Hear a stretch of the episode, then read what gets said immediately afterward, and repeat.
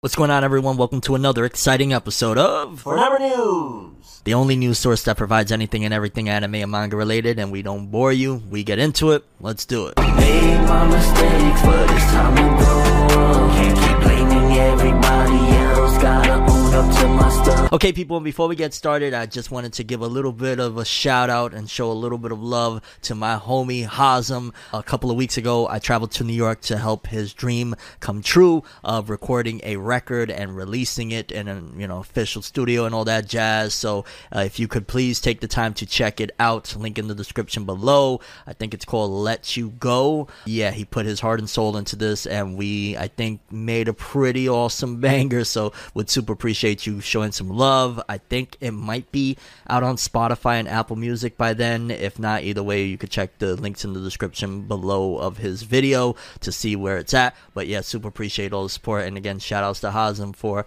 uh, making his dreams come true. And of course, don't forget about The Rise of Tim Roosevelt out now on all streaming platforms while I got you here. But let's get into the stories, people. And first on the docket, we got a couple of pieces of Attack on Titan news. Now, the Attack on Titan manga has been over for, I want to say, what is it, two, three years now? Probably two years now. And since then, we've pretty much just been living off of the anime, even though the anime has been, you know, extended beyond belief from the final episodes, the final chapters, final chapters part two, final chapter special, all of this stuff. But nevertheless, it's been with the anime, and we're going to have some news regarding the last installment of the anime here in a second. But before all of that, manga fans have kind of been like, Oh, okay, you know, it was an incredible journey, you know, for better or worse regarding the ending, but for the most part, you can't deny that Attack on Titan was an awesome series. But I always assumed, to be honest with you, that at some given point, there was going to be a part two. Like I, I just felt like there was going to be a continuation to the Attack on Titan manga, and this upcoming news with this announcement might very well be either a sequel or a sequel spin-off of sorts for Attack on Titan, and it's about right on time because I also predicted years ago that if there was going to be a part two, that it would probably come about right around the time that the anime was closing up and wrapping itself up. And well, here's an announcement: Attack on Titan new project announced placeholder title Shingeki Fly. New information about the project will be revealed on October 4th, 2023. Now, without getting into spoilers, don't worry, you will not be spoiled if you have not read the Attack on Titan manga. All I will say that something within that title Shingeki Fly is kind of pointing towards something with the ends of Attack on Titan. Again, I'm being as vague as I possibly can, and that leads me to believe that this announcement is potentially going to be some sort of either sequel spin-off or it'll be more Attack on Titan. This is Attack on Titan is hands down the biggest property that Kodansha, the publishing company, has ever had. Period. Shueisha has you know the Naruto, One Piece, Bleach, Dragon Ball, and all of that stuff. Kodansha, they got like Tokyo Revengers, um, Blue Lock uh, Seven Deadly Sins, and Attack on Titan is over 100 million copies sold. It was a phenomenon like you've never seen before to the point that the anime is still going. And yeah, I have no doubts that if this is a sequel, uh, spin off series, that people are going to go crazy regardless and read it. Like it's still going to be massively popular because Attack on Titan, it just, it has that, you know, magnetism towards it. And I'm sure a lot of people will love it, especially considering, again, the way that it ended. I have no doubt in my mind that this could very very well be a sequel. Now, I guess I want to pass the question off majorly to you watching this right now. Are you up for whether you're an anime watcher and you're getting ready for the finale, or you're a manga reader that read the manga and you know read the finale a few years back? Are you down for a sequel to Attack on Titan's manga following the events of what you know wraps up and transpires in this you know series of Attack on Titan? Me personally, for the most part, I'm here for it. Uh, I- I'll be honest with you. Like as time has gone on,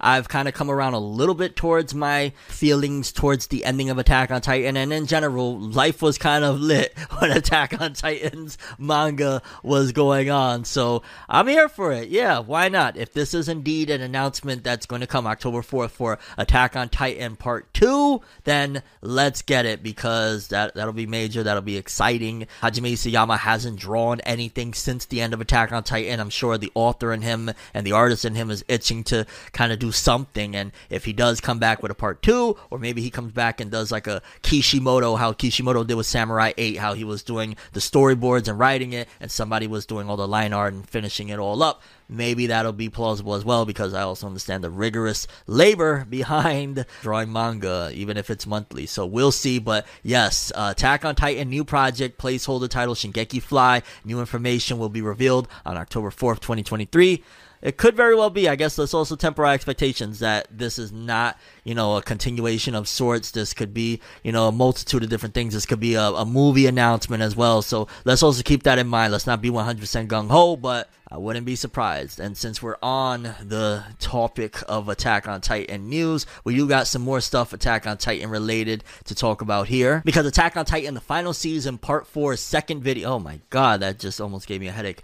Second video has unveiled the finale's November 4th premiere. Very interesting. A month after that Shingeki Fly announcement, we're getting the finale of the Attack on Titan anime. Like the true finale. No more after this. The final, final, final, final part of, uh, I believe it's supposed to be like an hour long special, similar to the last one we had. It says here the official website of Attack on Titan, the final season, Shingeki no Kyojin, the final season, Kanketsu Hen anime, revealed the second promotional video for the Attack on Titan, the final season, part 4, titled The Attack on Titan Final Season, the final chapter, special 2 by Crunchyroll. Oh, what are they doing? This is the worst titling in the world. I remember people used to make fun of the Dragon Ball Z movies because in Japanese, the Dragon Ball Z movies are not like, you know, Dragon Ball Z Tree of Might. They'd be like, Dragon Ball Z, please somebody rescue Gohan immediately. He's in trouble. Like, that would be the titles of the Dragon Ball Z movies. And this Attack on Titan special takes the cake. On Tuesday, the video announced the anime finale's November 4th premiere in Japan alongside a trailer. And I have no doubt in my mind that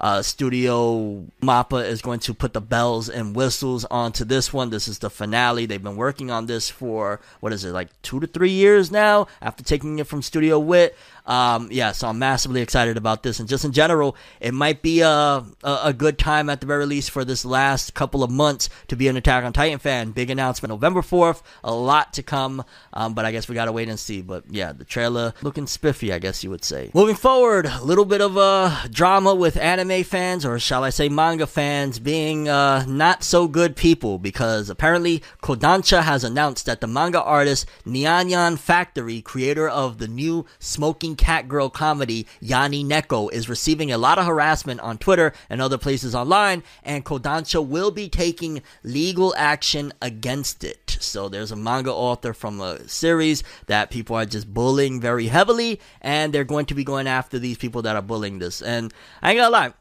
it's a slippery slope when you do these things, right? Because sometimes there's like, you know, maybe something that is uh, obviously problematic with a work or in general that it kind of uh, lends towards i don't want to say necessarily like harassment but definitely for some criticism and the thing about it is, let's just say if this is legitimately like now they they overdoing it, they're harassing, they're bullying, they're doing all that stuff. That's one thing, but that also lends for the next time maybe an author doesn't appreciate backlash or criticism, and maybe it might be totally warranted. They could try and flip it that oh I'm being harassed, and this could be you know the the seedling so to speak to trying to attack criticism, to trying to attack people having opinions on works. Again, I'm not familiar exactly with all the details of, you know, the levels of harassment and the levels of, I guess you would say, bullying that this author has undergone. But nevertheless, that's where it kind of gets a little bit of slippery-ish, where it's like, yo, if this author is getting some very unfair treatment and people are really doing some horrible things to them,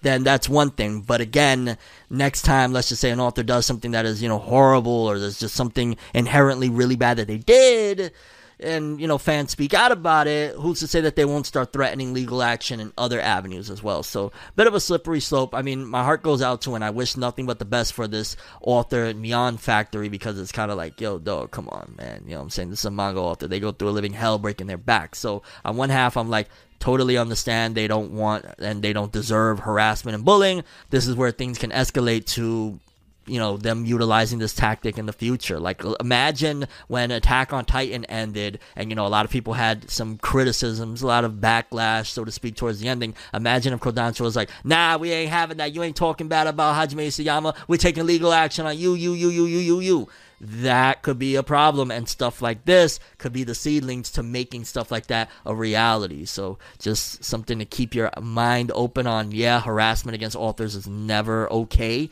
but when it goes into this route just keep your eyes on it is all i'm saying. Moving forward a lot of updates for the one piece live action series from netflix. Y'all already know in case you don't it has been a massive success. I'm currently still watching through it. I think i'm like four episodes in and i gonna lie it's really freaking good. I'm really enjoying the crap out of this thing, regardless of any criticisms I may have. Ultimately, it's a good product, and so much so, there's been so many announcements as of recent as to the future of the One Piece live action. For starters, One Piece season two has already been written, and filming can begin when the studios finally give writers and actors fair deals. In case you don't know, there's a big strike that's going on for actors, writers, all sorts of different things that is happening right now in Hollywood, and yeah, everybody is just kind of on standstill. Productions can't move forward until they are green greenlit that, yeah, okay, we're going to go ahead and give some sort of deal or come to an agreement so that the writers and actors and everybody can get their fair share of compensation for the works that they put in. Because, yeah, Hollywood has been taking some wild measures. You know, some of the stuff really that concerns me heavily is the talks of AI, of, of you know, digitizing the likeness of an actor via AI and then using it for, you know, all of eternity. And there's nothing that this person can do about it. I think that that is the most disgusting and weird shit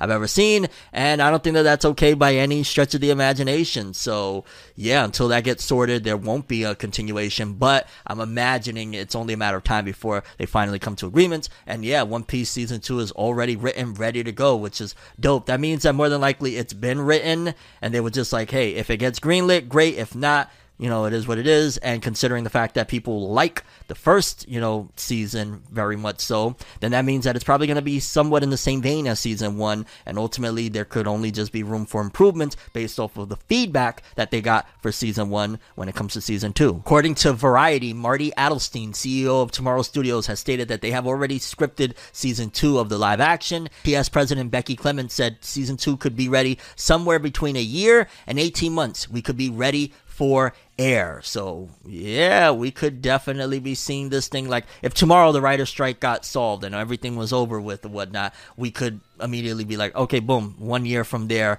we will have the One Piece live action season two. My concerns as well is the longer that this takes, the longer it's going to take for season two, and the more, I guess, different the actors are going to look. Mind you, this series is going to have to last for many, many years, and these actors are going to get older and older, and they're still, you know, having to play 17 year old Luffy and stuff like that. We might have a case of, you know, what's happening with Stranger Things. I think there was a, in between a couple of seasons or between a season, uh, due to the pandemic, the actors couldn't get back to work, and it was kind of noticeable of how much they look different. We don't want that to be the case with One Piece, where, you know, Inaki Godoy suddenly showing up like, yo, what's good, dog? I'm Luffy. So, we hopefully get this sooner than later. And another One Piece live action related news live action One Piece series tops Netflix global English TV rankings in second week. Netflix revealed on Tuesday that the Hollywood live action series of Eiichiro Oda's One Piece manga once again ranked at number one on Netflix's global English language TV rankings in its second week on the service during the period of September 4th through the 10th. The series had 19.3 million total views with 145.7 million hours viewed and an average runtime of 7.34 hours. The show ranked in the top 10 in 93 countries and ranked number 1 in 73 of them. It ranked number 2 in the US under Virgin River season 5. By comparison, Virgin River Season 5 ranked number 2 on the service's global English language TV rankings with 68.5 million viewers, 9 million hours viewed, and an average runtime of 7 hours and 39 minutes. And yeah, I mean, there's there's no argument here. Like One Piece live action is a global success, and it broke a curse that nobody thought was possible. They did an incredible job of the marketing of this thing from ground levels to the top. Like they they did their thing. And here's one more piece of information that might shock you about the future of the One Piece live action. Apparently, the One Piece series plans at least six seasons with Eiichiro Oda. However, they're hopeful of making 12 seasons. We've had an extensive conversation for season two with Netflix and Oda, and other less accomplished ones for season three through six. So they got at least six seasons planned with Oda, and they want to take it to 12. The thing about it is, is let's get those six seasons. Let's get all 12 with Oda though. Like if you know we have six seasons with Oda, then they're like, yeah, you know, season seven Oda said, nah, I'm good. Yeah, we're gonna start having you know uh, Arlong returns and now he's in a relationship with Nami or something. Like, let's not go down that route, Netflix. You're gonna piss off a lot of fans and it'll be the end of it. And I could see some dumb stuff like that happening if you remove the guy that is probably pivotal in making this thing what it has become and making it likable and making it enjoyable and just in general making it a good One Piece product for fans. Please, if you got six seasons playing with Oda, make sure you keep in mind that no, let, let- we're going for the 12, okay? Like, not just six because yeah, you, you got to make sure that you keep Oda on board, keep Oda happy 110%, and in general, this needs to be with Oda at the helm at all times. We do not want to go to a route where Luffy is all of a sudden learning how to swim, Nami's with Arlong, I don't know, Zoro uh, left the crew to join Blackbeard. Like, we, we don't need all of that nonsense. Let's keep it together, people. But this is a beautiful thing to hear that it's so successful and Oda's so on board for at least six seasons, and they're planning 12, which you figure they, they've been cutting things and whatnot. 12 seasons might lead up to where we're at right now, if not maybe a little bit more. So crazy stuff. And again, hats off to Eiichiro Oda and all the actors that put this thing together properly with the passion that they've shown for this thing. Shout outs to Emily Rudd. Uh, just incredible depiction of Nami, Inaki Godoy as Luffy. Everybody involved has just been doing their thing. But yeah, there might be up to 12 seasons of uh, live action One Piece with six of them having Oda. Damn near guaranteed, I'd imagine. Moving forward, quick update, especially for parents. I'm sure you would want to know this that uh, Roblox is coming to PlayStation this October. I know my kids, all of them, love Roblox, especially my six year old. She is a Roblox fanatic. So she probably is gonna tell me for Christmas, yo, Dad, I want a PlayStation so I can play some Roblox. So just a heads up for all the parents out there, they're doing this. However, I did want to also add an addendum to the story. I don't have the article pulled up, but I did read this that apparently Roblox was trying to do something that I'm not that comfortable with. Now, I'm imagining that for younger audiences, people that sign in as, hey, I'm, you know, five or 10 years old or whatever, they probably have a separate section and different servers of Roblox on there. However, I heard that Roblox was planning to add a 17 and older dating service where people could actually, like, kind of link up and have relationships and stuff like that on Roblox. And if that is the case, then definitely my kid is probably going to be moving slowly but surely before that launches off of Roblox because I don't think like honestly that just sounds kind of weird and creepy that you would put a dating service on a game that is notorious for having nothing but children on it. I don't care if you're putting it for 17 and older, that's still going to allow for also the creeps and the weirdos out there like hey this is perfect opportunity like so definitely something for parents as well. Like if I'm going to give you guys news that is on PlayStation which is a big thing for the kiddos I also got to give you guys an update on something that I, you know, seen coming through the pipeline that if they are allegedly planning to launch this dating service for 17 and older, watch your kids. Make sure what your kids is doing and who they're talking to and on their phones, on their gaming consoles and all that jazz is appropriate and on the up and up because yeah, Roblox is like, hey, it's a cool thing. You're putting it on PlayStation. Why not? Making it more easily accessible. But then with a dating service, like, no, my, my child will not be on Roblox when that shit goes down, if it goes down, unless there is extreme preventative measures to make sure that yeah, my kiddo isn't going to be, you know, rummaging around and stumbling into creeps and weirdos out there. So just something to put out there for the parents, something of a concern that I have that while Roblox is expanding even further, they're doing weird stuff like that. Like why? And then 17, shouldn't it be 18 and oh, what, what, what are we doing here, Roblox? Like get it together. You're going to lose a lot of people because I'm not the only one. I'm sure there's a lot of parents out there that are going to be like, oh, y'all doing what now? Roblox uh, dating. Oh, my kid is off of there, and my kid loves Roblox, and I, I'd hate to have to get her off of that, you know, game. But if it must come to that, it must come to that. I'll buy my kid a PlayStation and just no Roblox on it. It is what it is. So we'll see what's going on there. Hopefully, some parents speak up and get them to stop this nonsense because not cool. Moving forward, just a quick update. Apparently, Crunchyroll's COO Brady McCollum leaves the company after 15 years. And now I got to imagine that this might be somewhat stemming from the whole purchase of, you know, Crunchyroll by, by, Sony. Because Sony, you know, a few years back they bought Crunchyroll, they bought Funimation, it's under their umbrella now, and probably what happened was during the purchase it was like, "Hey, so while we're transitioning over and we're taking over with our employees or whatnot for the next couple years, usually the case is that they'll leave the current staff on board and training and showcasing what they do and how they maneuver to new people that they're going to bring in. And probably Crunchyroll's former COO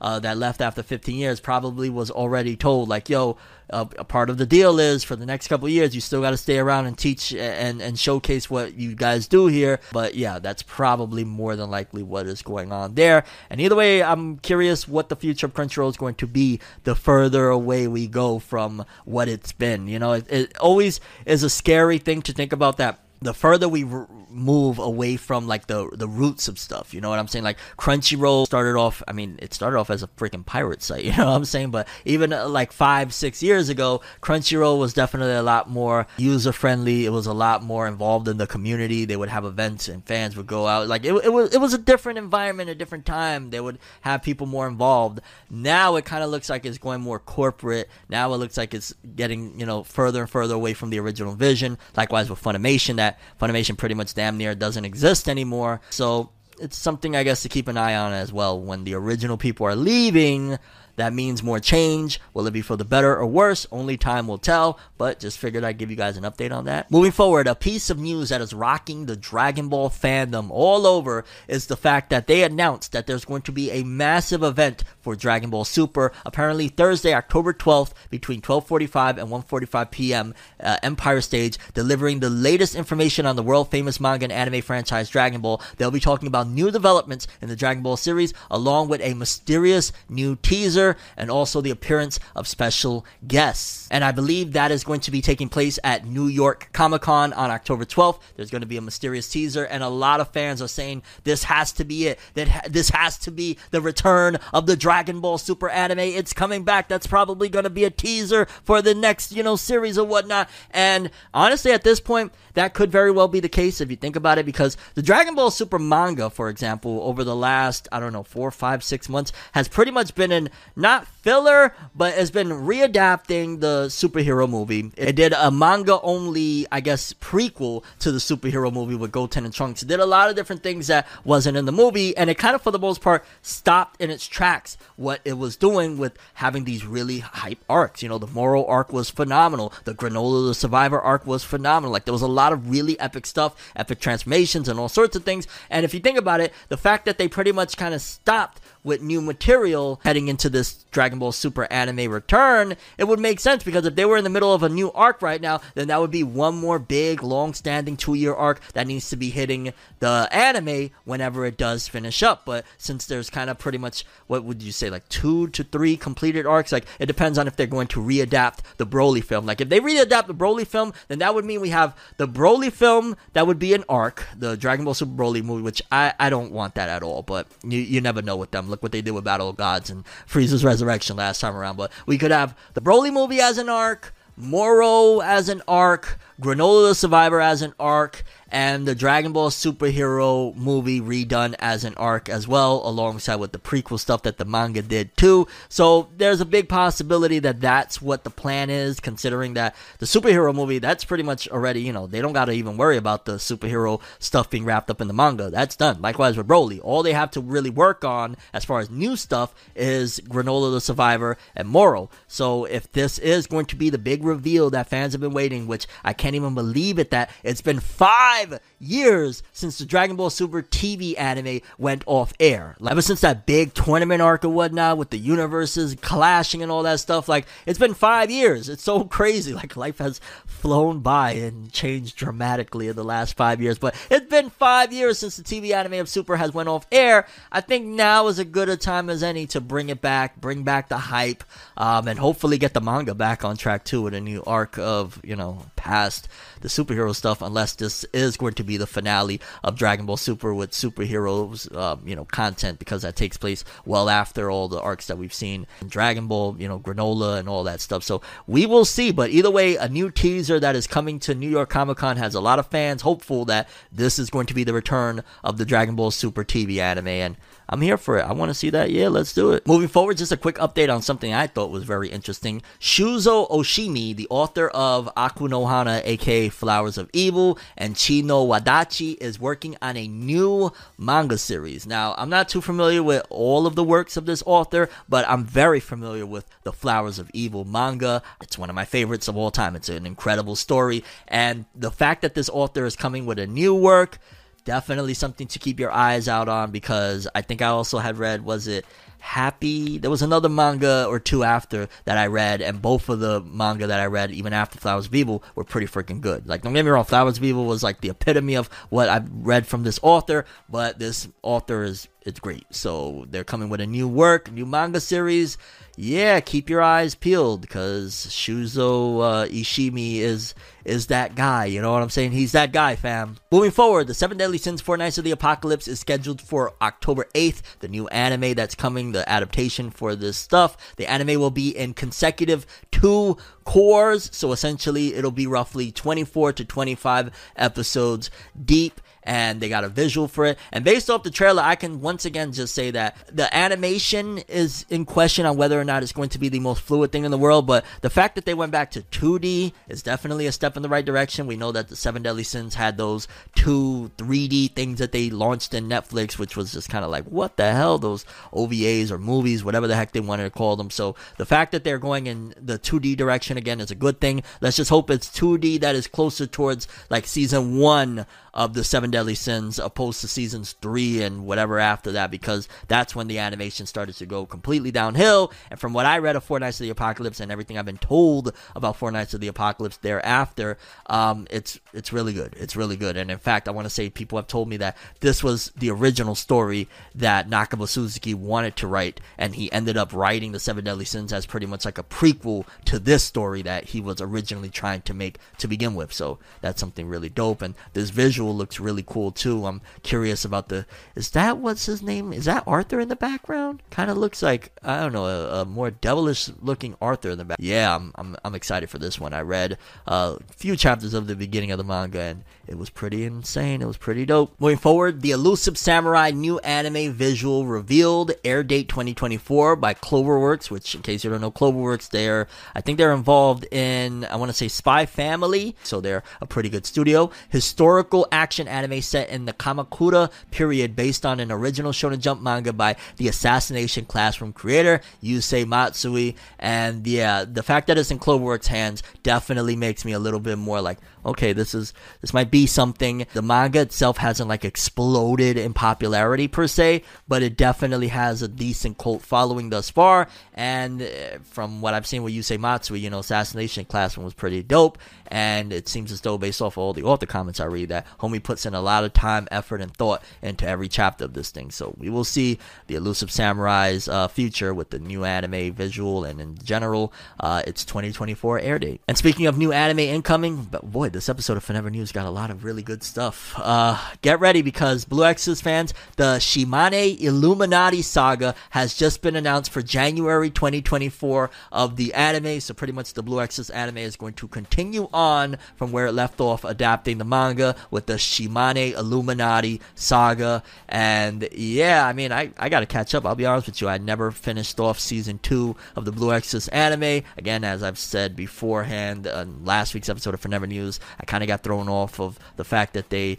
uh, retconned the entire second half of season one. It was a little bit, a little bit much for me, but maybe I might jump back in and uh, finish off season two so I could check this bad boy out again. Uh, new saga, and it's January 2024, so we're gonna start off the next year very proper with Blue Exorcist. Blue Exorcist be hitting, although I want to say it's this arc is supposed to be about Shorty with the eyebrows. I don't know how I feel about that. She wasn't the most interesting to me, but we'll see. Also, I don't believe they've announced which studio is going to be handling this thing. I think it started off originally, it was, I want to say A1 Pictures did like season one and maybe even season two. So I'm curious to see what studio is going to be handling this as well because Blue Exorcist, especially season one, looked freaking phenomenal. I would hate for it to have a drop off and kind of go downhill in quality because the movie looked great. First season looked great. Second season, from what I saw, looked pretty great too. Uh, but we'll see. I mean, based off the imagery I've seen thus far, Rin looks like his hair is kind of shorter, and it doesn't look like it's a far cry from the quality you would expect from Blue Exorcist. But yeah, um, only time will tell. As I'm actually researching, there is a studio announcement for Blue Exorcist. The studio will be animated by Studio V O L N, and the voice cast will be retained from the original anime. So, original anime voice cast, but what the hell is Studio V Volan? Let's see, Studio Volan. Let's check out what the heck this studio has done, if they've done anything solid. Uh, okay, they did Ushio and Tora. That was a pretty good one. Not bad, not bad. But they don't really have much. They did Back Arrow. I don't know what that is. Idol Incidents and Karakuri Circus. And they did two movies. Garo, the Fleeting Cherry Blossom. I think that was a decent one if I remember correctly. But only one I'm familiar with is Ushio and Tora. And I believe that was pretty good. But that was in collaboration with Mappa. So yeah, I don't know. It's it's weird though, you know, kind of leaving the original studio that Blue Exorcist started off with because I think yeah, season one was A1 Pictures, and season two was A1 Pictures as well. So yeah, A1 Pictures pretty much dumped Blue Exorcist for this Illuminati saga, so to speak. But yeah, Blue Exorcist, uh, more anime by Studio VOLN. I don't know. We'll, we'll have to see when it drops. And another big one that a lot of people may or may not know of, maybe you've heard of it, Puella Magi Madoka Magica.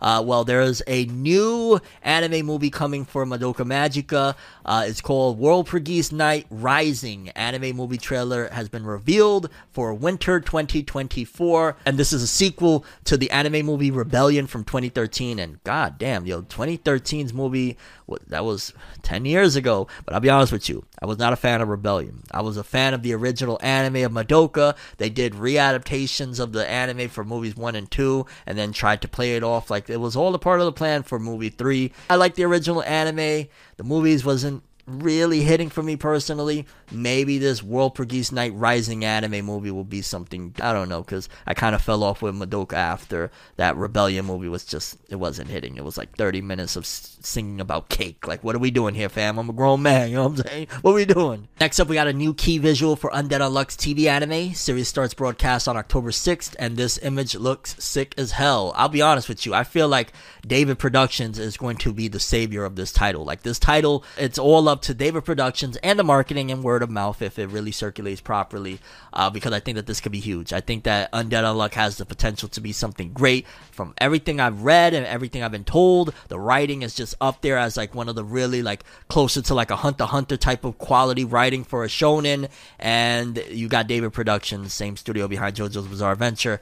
This, in theory, should be a hit but only time will tell. Either way, this visual looks sick as hell. Let's freaking go. Undead Unluck. Moving forward, apparently some key staff members from the Bleach anime have been uh, essentially getting fed up with fans because according to this, one of them said, well, it's okay to complain, but I think you should stop giving warnings and threats of harm. As a result, key staff members may become fed up with the project and leave, leading to a decline in the quality of the work. So seemingly fans have been usually what they do, we'll call them fans, whatever you want to call them. They sound more like demons to me, and devils of like, yo, dog, why are you harassing the staff and threatening them. And fans in general need to just chill out in terms of all of these warnings and threats and whatnot because, yeah, if the head people a part of the Bleach Thousand Year Blood War anime decide, eh, I've had enough of this project, it's too much, then you're going to end up, you know, dropping down to getting what Studio Pierrot is classically known for at times, where, I mean, you ever seen the Boruto crying meme? Like, it could be that bad. It could get that bad. You don't want it to be that bad. So how about you just buckle up and enjoy? Because, I mean,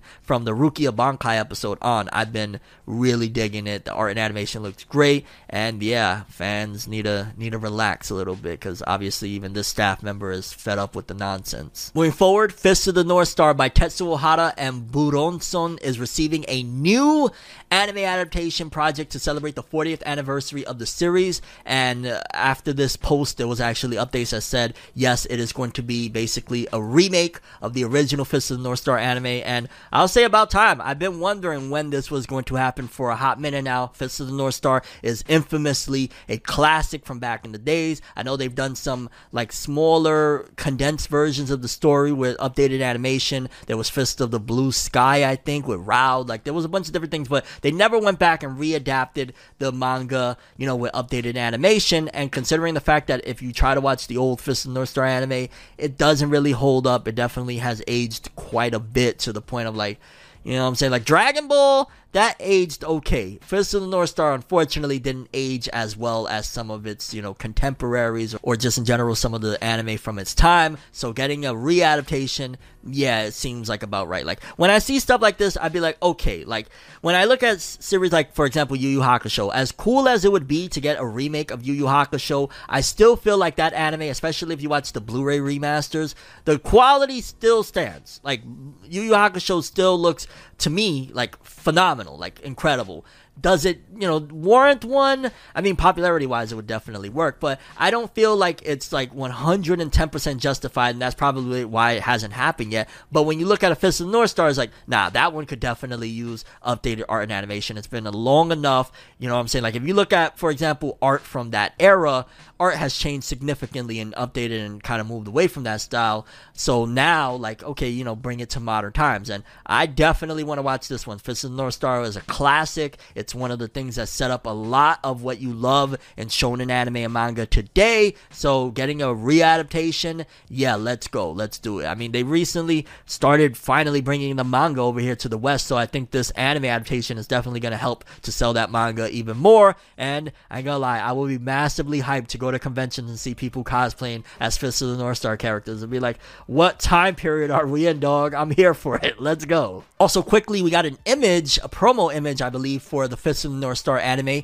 It says Buronson's classic martial art manga, Fist of the North Star, will be receiving new anime project to celebrate 40th anniversary. And this is a teaser visual. And yeah, it looks like it's going to be more along the lines of like the art and animation quality you saw from some of the recent OVAs and specials that they've done of it. Very detailed and whatnot, but probably even more modernized. And I can't wait for it. I'm, I'm really excited for this Fist of North Star anime. I never really got too far into the old one because it was just a little bit too aged out for me with the uh, quality of the art and animation. This is going to be hype. I hope they don't change a thing. Just make it, you know, modernized as far as art and animation goes, and that's it because Fist of North Star was fire. Next up, Invincible fans. I'm a big, big Invincible fan, and we got some updates here. It says Robert Kirkman says Invincible season two will feel far bigger than season one.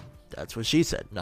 Robert Kirkman says Invincible Season 2 is going to feel much bigger than Season 1. The first season of Invincible Prime Video's animated adaptation of the superhero comic by Robert Kirkman, Cory Walker, and Ryan Ottley was packed with high flying escapades, high school romance, and brutal beatdowns, but the season finale really pulled the rug out from under protagonist Mark Grayson with the revelation that his dad, Omni Man, is actually not a benevolent Superman figure, but rather the advanced agent of the bloodthirsty Viltrumite Empire who have Earth next on their list of planets to conquer. Omni Man may have soared off into space just short of killing his son, but his shadow looms large as Mark figures out what's next. Readers of the comic know that this is where the saga of Invincible really kicks into gear. First time viewers should buckle in because things only get bigger and better from here. I believe this is a quote from Robert Kirkman. I think Invincible Season 1 is a clear representation of what you're going to get from this show, but overall, Season 2 is going to feel much bigger than Season 1, Kirkman tells EW. The overarching story of Invincible that that'll continue from season to season is about the growth and change that Mark goes through as he moves from a teenager into adulthood and possibly even into old age. So in season 2, we'll see him maturing and growing up a little bit. Kirkman adds, but also Omni-Man is gone and he could not be more essential to the survival of Earth. I think that if anything, people should be aware of the fact that not only did Omni-Man become a threat at the end of the first season, but he also revealed a larger threat in the Viltrumites themselves. The threat is going to come into play in season 2 and Omni-Man is not there to defend Earth, especially from his own people. That ends up being a terrifying prospect that hands over the series for a good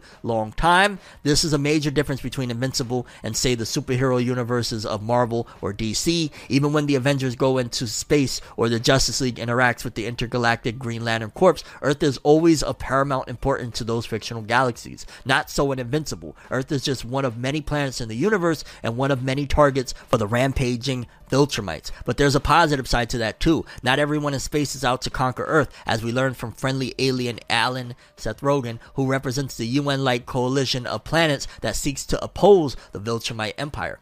Season 2 overall represents an opening of the universe and an expansion of the universe, Kirkman says. There were hints of things that were going on in Season 1, and we're actually going to get to see those things. The coalition of planets was mentioned in Season 1. The coalition of planets is something that we're actually going to see in Season 2, and there's larger things on Earth. There are different factions, different villains, different things happening. Different heroes will also get their chance to shine alongside Mark. Even though the show is named Invincible, a special episode released earlier this year, timed to San Diego Comic Con, focused entirely on Atom Eve, which I thought that was kind of cool. The beautiful redhead who can manipulate matter of, at the atomic level. Fans should know that Invincible Atom Eve is essential viewing. Atom Eve is an extremely important character to the series, Kirkman says. She becomes more and more involved in the show as we move forward, and she was a very popular character just in season one alone. When you ask fans who they want to see more of, Atom Eve's usually at the top of the list. So we thought it'd be nice to give some backstory on her and have viewers understand her more. It was a perfect storm of a narrative reason because there are a lot of things that about Atom Eve's backstory that are revealed in that episode that are very important to later on in the show, and also as a fan of reason because fans want more of the character. It was a gift to the fans to tide them over for season two. Honestly, I need to rewatch season one and I need to re um, or watch this Atom Eve special. So that's definitely something to get done before season two launches. It's been too long. Kirkman says there's a possibility more specials featuring other characters could come in the future, though he doesn't want to take too much energy away from the production of the actual show. For now, season two will have plenty of material for Mark and his friends to deal with. One of the cool things about Invincible is that the same kind of all encompassing superhero universe that you see with DC or the MCU, but it all happens in one story. So there are things that are going to be happening at the bottom of the ocean, there are things that are going to be happening on the moon and in deep space, but it all involves Invincible and it all fits into one story. There's also going to be the same mundane day to day human stuff that Mark has to deal with. So a random episode of Invincible could deal with five different bizarre aspects of a superhero universe that you get all at once. But it also makes sense and it also works in the context of the story because you're seeing it through Mark's perspective. Kirkman continues Ultimately, what we're experiencing is Mark's life and how bizarre it is that his world and this is normal to him. But what's normal to him is entertaining to us. And I'm here for it, baby. Invincible is amazing, and I've been waiting so long for season two. And the fact that Kirkman is saying that this is going to be bigger and more grander, let's go. Moving forward, Shihei Lin, deputy editor in chief at Shonen Jump Plus app. He's been the editor for Chainsaw Man, Spy Family, and Dandadan. All like, yo, this guy, give him a gold medal, dog. He's the editor of Chainsaw Man, global phenomenon, Spy Family, global phenomenon, and Dandadan. That once it gets an anime, will probably be a global phenomenon, if not at the very least a cult hit because it's so freaking eh, hilarious, insane, wild. It's it's a great one. He's been interviewed by Hobonichi. The editor revealed some interesting inner workings of the platform, which will be summarized here. The interview starts by discussing the hardships of manga deadlines and how digital platforms make it easier for authors to take breaks. Through a three way consultation between mangaka, editor, and editor in chief, series are paused without burdening printers or other people. Launching serializations also become more flexible. Instead of needing chapters to be ready in a span of a few months, series can be polished and worked over so their quality becomes better. That said, ambiguous starting dates can delay series for up to a whole year. Shihei notes that he's in charge of close to 100 mangaka like the rest of the app's editors with 7 currently under serialization. Shihei divides the rest into 1 aiming for a series, 2 aiming for a strong one shot, 3 training through one shots, and 4 aiming for awards. Interesting. So let's break that down real quick. Aiming for a series. So these are the people that they're having like, you know, they, they have potential, they have promise, but let's aim to get you serialized. Let's make something that they'll give you the green light for. There's aiming for a strong one shot. So those are probably the newest of people, the newest of recruits of like, yo, let's make a really cool one shot so we can impress some people and see what the next step would be. And training through one shot. So there's people that they that's probably even earlier than those people. Those are probably people that you got potential. I could see it, but we need to get you a little bit better before we actually, you know, completely put you out into the world. And then there's four aiming for awards. I'd imagine those are the people that are, well, that could be a couple of different things. That could be the people that is like, yo, let's make the one shots so we could get awards so then you could get serialized. Or it could just be like, yo, you got serialized, you're you're up there, let's get some awards. So that's a lot. The editor's main approach to these writers is to develop a weapon that they can use to make their work appealing. He also considers manga to be cheap cost wise, so even if it's something is a little strange, it's worth gambling on it for it to become a hit. All editors of Shonen Jump Plus app, 15 people, participate in serialization meetings, and one, two, or three people agree that the work is interesting enough, a series is decided. Lin comments every staff member is both friend and foe, competing to release hits at the same time. Both interviewers and Lin talk about the friendship, effort, victory model applied to Shonen Jump, which was never really something the magazine advocated for themselves. These, in fact, were words that readers liked and voted for in a magazine survey at the time. Lin talks about failure and how it always affects the writer more than the editor, professionally and economically. This is the reason why he always leaves the final decision to the artist when it comes to important developments in a series. I like that. I like that so much. This is why this guy wins, that he understands, yo, this is this person's future at hands. So when he's there with Tatsuki Fujimoto, when he's there with homie from Spy Family, when he's there with homie from Dandadan, he's looking at it from a different perspective entirely of, yeah, I'm going to give you all the advice possible. I'm going to give you everything. But the final decision has to come from you because I can't have that on my conscience that I screwed everything up for you and your future's, you know, kind of distorted, so to speak. I respect this man a lot. Lin talks about his meetings with Tatsuki Fujimoto, defining them as not necessarily special after working together for 13 years. Half of their meetings are summarized by going through what movies or books they've seen or read recently that is a very interesting route to go. In fact, I use that when I'm creating music. When I go into the studio with the engineer, while yes, the clock is ticking of the time that we're in the studio, it's good to build with the person that you're creating with and sometimes talk about, well, how was your day? How was your week? How's life been? What's going on with you? And it kind of gets you in a mind to create, whether it be sonically, lyrically, whatever the case may be, the best possible product. So keep that in mind with whatever you're doing. If you're working with anybody, a group in unison, it's always good to get a rapport and, and a build with the person on a human level before you go into the creative space. It helps immensely. The whole interview is available in Japanese in 12 different parts, focusing on other different topics and questions beyond manga editing brought up throughout the interview. However, this was what was covered, and shoutouts to Shihei Lin. I can't believe that dog. Chainsaw Man, Spy Family, and Dandadan. Like, go. Moving forward, there's a new City Hunter anime and it debuted number one, and The Boy and the Heron drops number six. That's a new movie by uh, Miyazaki, which also quick update in here as well. So much news. Hayao Miyazaki apparently decided he's not retiring from movie making, and he's working on his next one already. Hey, Miyazaki, eh, he can't put down the, the, the work, and I, I respect that. The City Hunter franchise new anime film, City Hunter the movie, Angel Dust, ranked at number one in its opening weekend. The film sold 210,000 tickets for about $2.21 million in its first three days. And I really enjoy City Hunter. I've seen a good chunk of the first season of City Hunter, and it was freaking awesome. I love it. So different from what Shonen Jump does now. Like, very, very mature uh, for a, a, Jump title. Shoutouts to City Hunter. And yeah, I just wanted to give it props that it debuted at number one. And The Boy and the Heron dropping number six is still dope that it made that much. And the amount of marketing dollars was zero. So, big return. Moving forward, I think this would be of interest to some Dragon Ball fans. Apparently, Dragon Ball Z Battle of Gods Films Extended Edition will be screening in the US in theaters on October 17th to the 18th for its 10th anniversary. Toei Animation announced on Tuesday that it will screen the English dub extended edition of Dragon Ball Z Battle of Gods film in US theaters October 17th through the 18th in commemoration of the movie's 10th anniversary. And tickets are on sale now. And high key,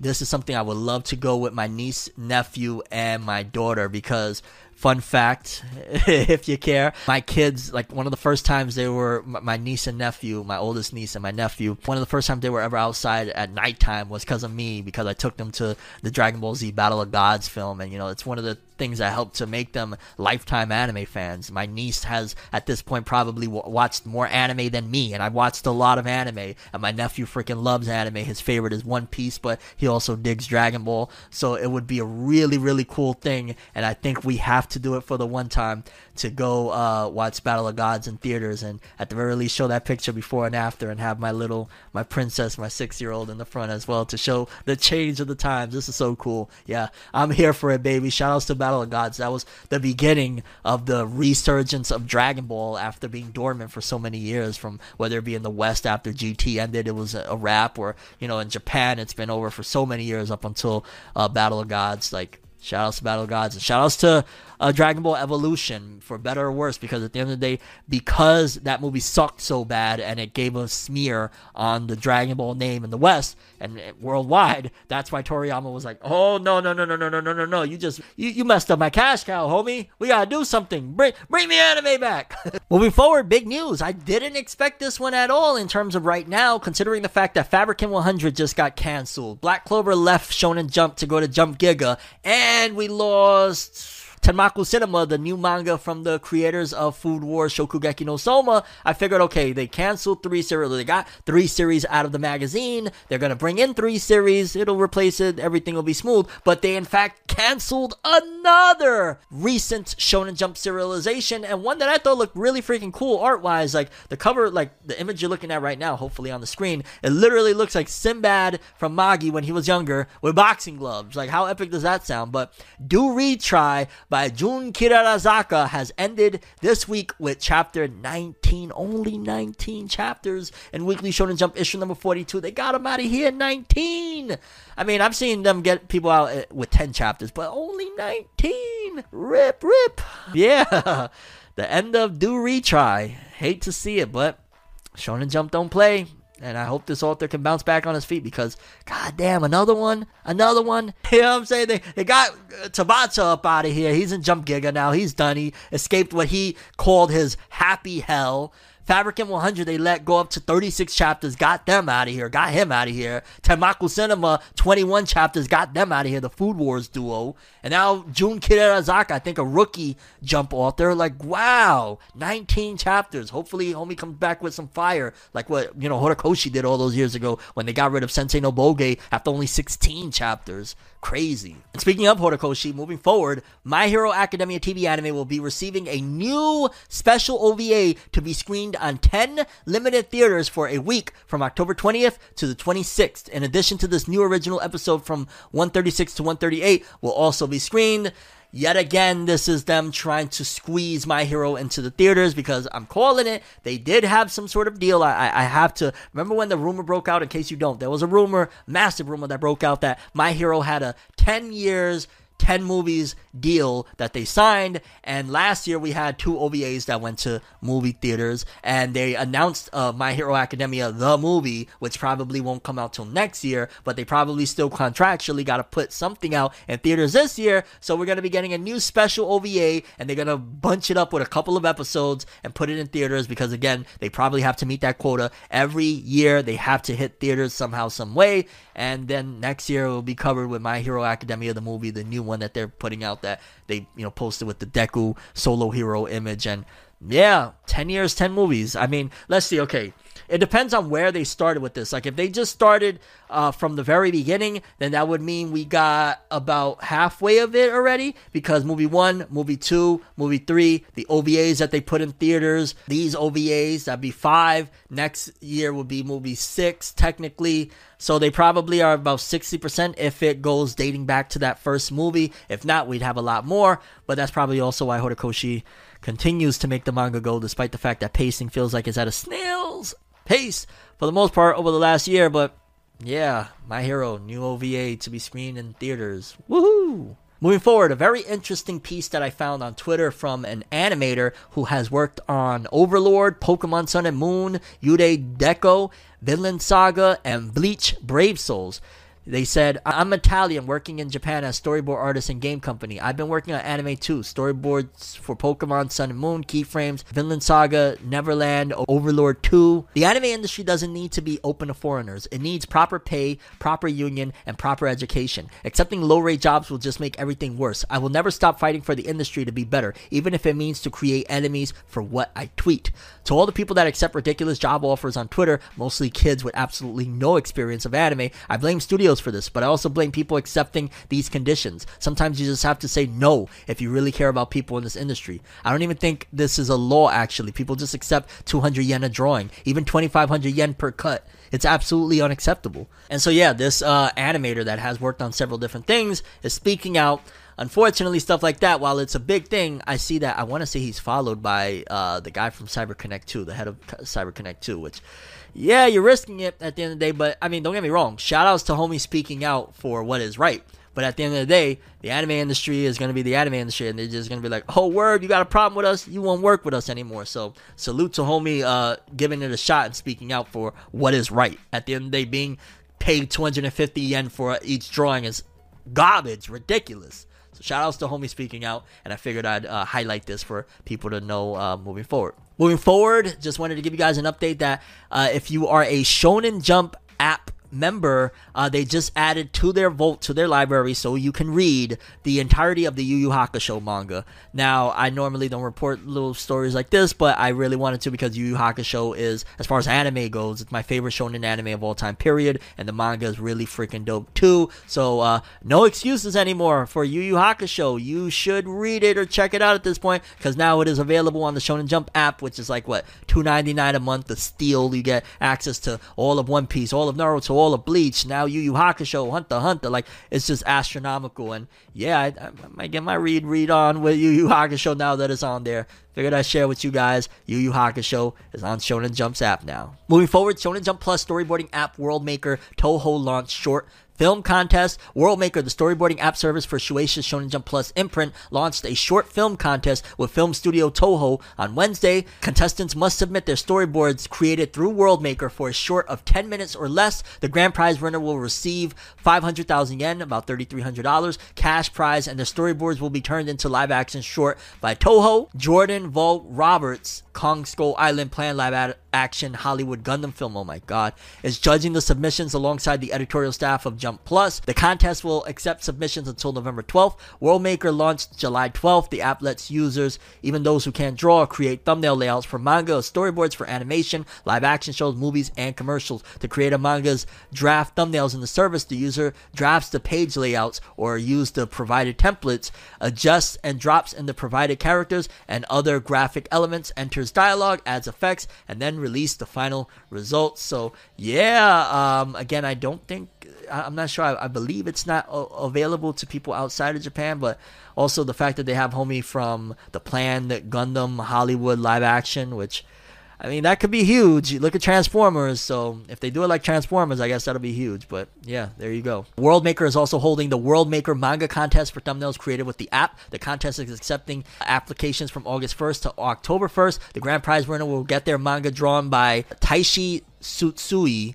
who did We Never Learn for release on Jump Plus. The winner will also get 3300 cash prize. Aside from the World Maker manga contest, Jump Plus and Netflix will co-sponsor the World Maker anime contest. So big big stuff there. Moving forward, uh, new Demon Slayer game. Although I'm not sure how people are gonna feel about this one, I'm kind of excited to be honest with you. But Demon Slayer Kimetsu no Yaiba Sweep the Board Switch game heads to the West in 2024. Sega announced on Wednesday it will release Demon Slayer Kimetsu no Yaiba Sweep the Board, a board game style video game for Nintendo Switch in America and Europe in 2024. And from what it looks like, think like Sonic Shuffle type of game that's kind of what it looks like. And I love stuff like that, like a Mario Party type of game. And if it's Demon Slayer, me and all my kids is gonna have a blast with that on the Switch. So yes, that is when I need that now.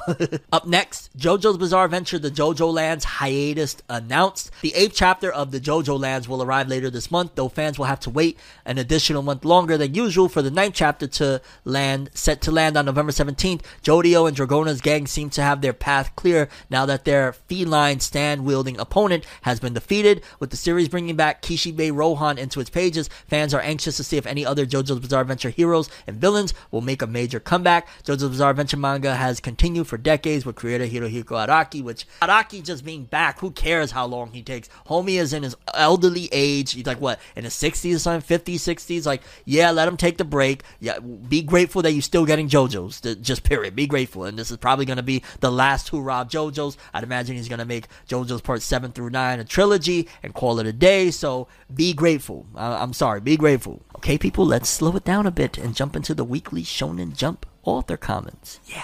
We got Mama Yuyu Yoshihiko Hayashi. I hope to draw a manga that young boys will love. I'd be happy if it's something that you look forward to. I'll do my best. That's a new work. We got Blue Box Koji Miura. I went to Eve Arena Tour 2023 Kororong. It was so fun to scream at a live show. Ratata.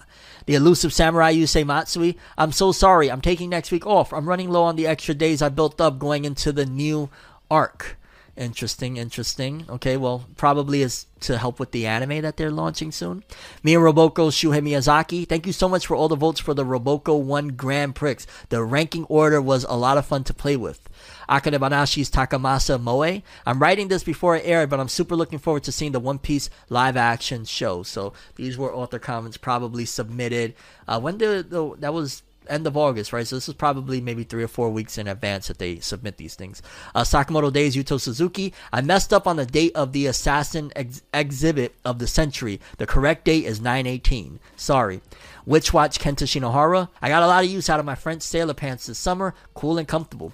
Jujutsu Kaisen's Gege Akutami. I stalked the local convenience stores but was unable to buy the Pikmin gummies. Sadness. You should have said, yo, I'm Gege. I'm sure they would have given you a whole box for free. Age Exorcist Kota Kawaii. They're selling the Tomita chilled noodles at 7 Eleven again this year. It's now the second half of the summer.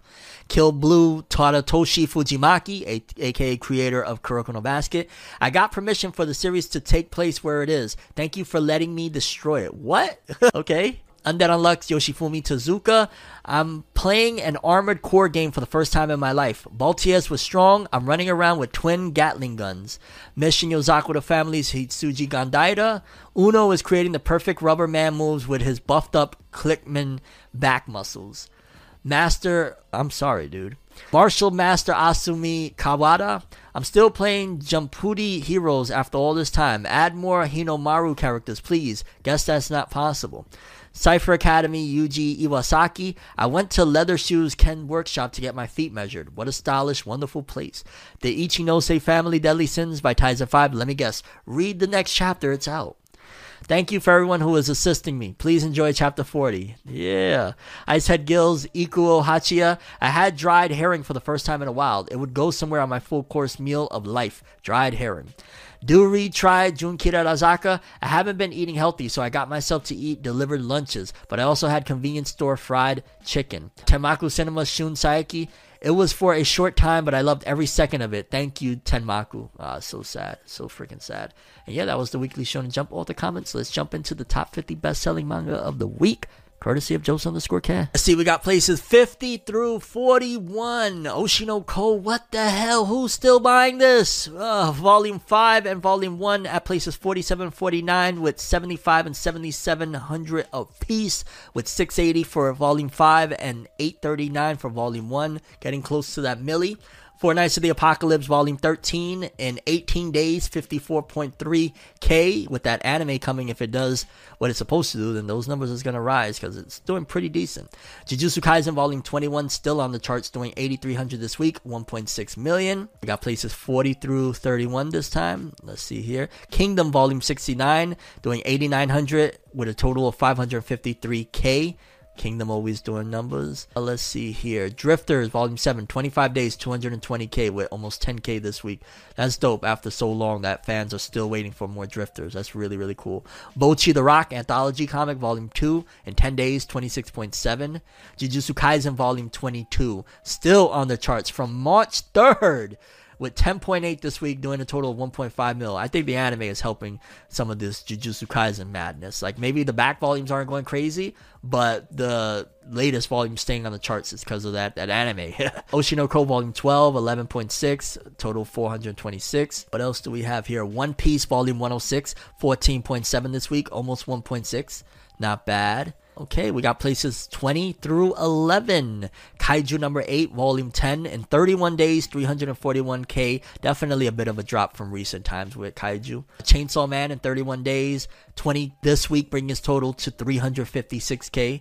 Big, big stuff for Chainsaw Man. Jujutsu Kaisen Volume 23, 21.3k this week, total 1.2 million. So how much is, is it behind One Piece? I always like to check the stats of comparing because they both come out at the same time.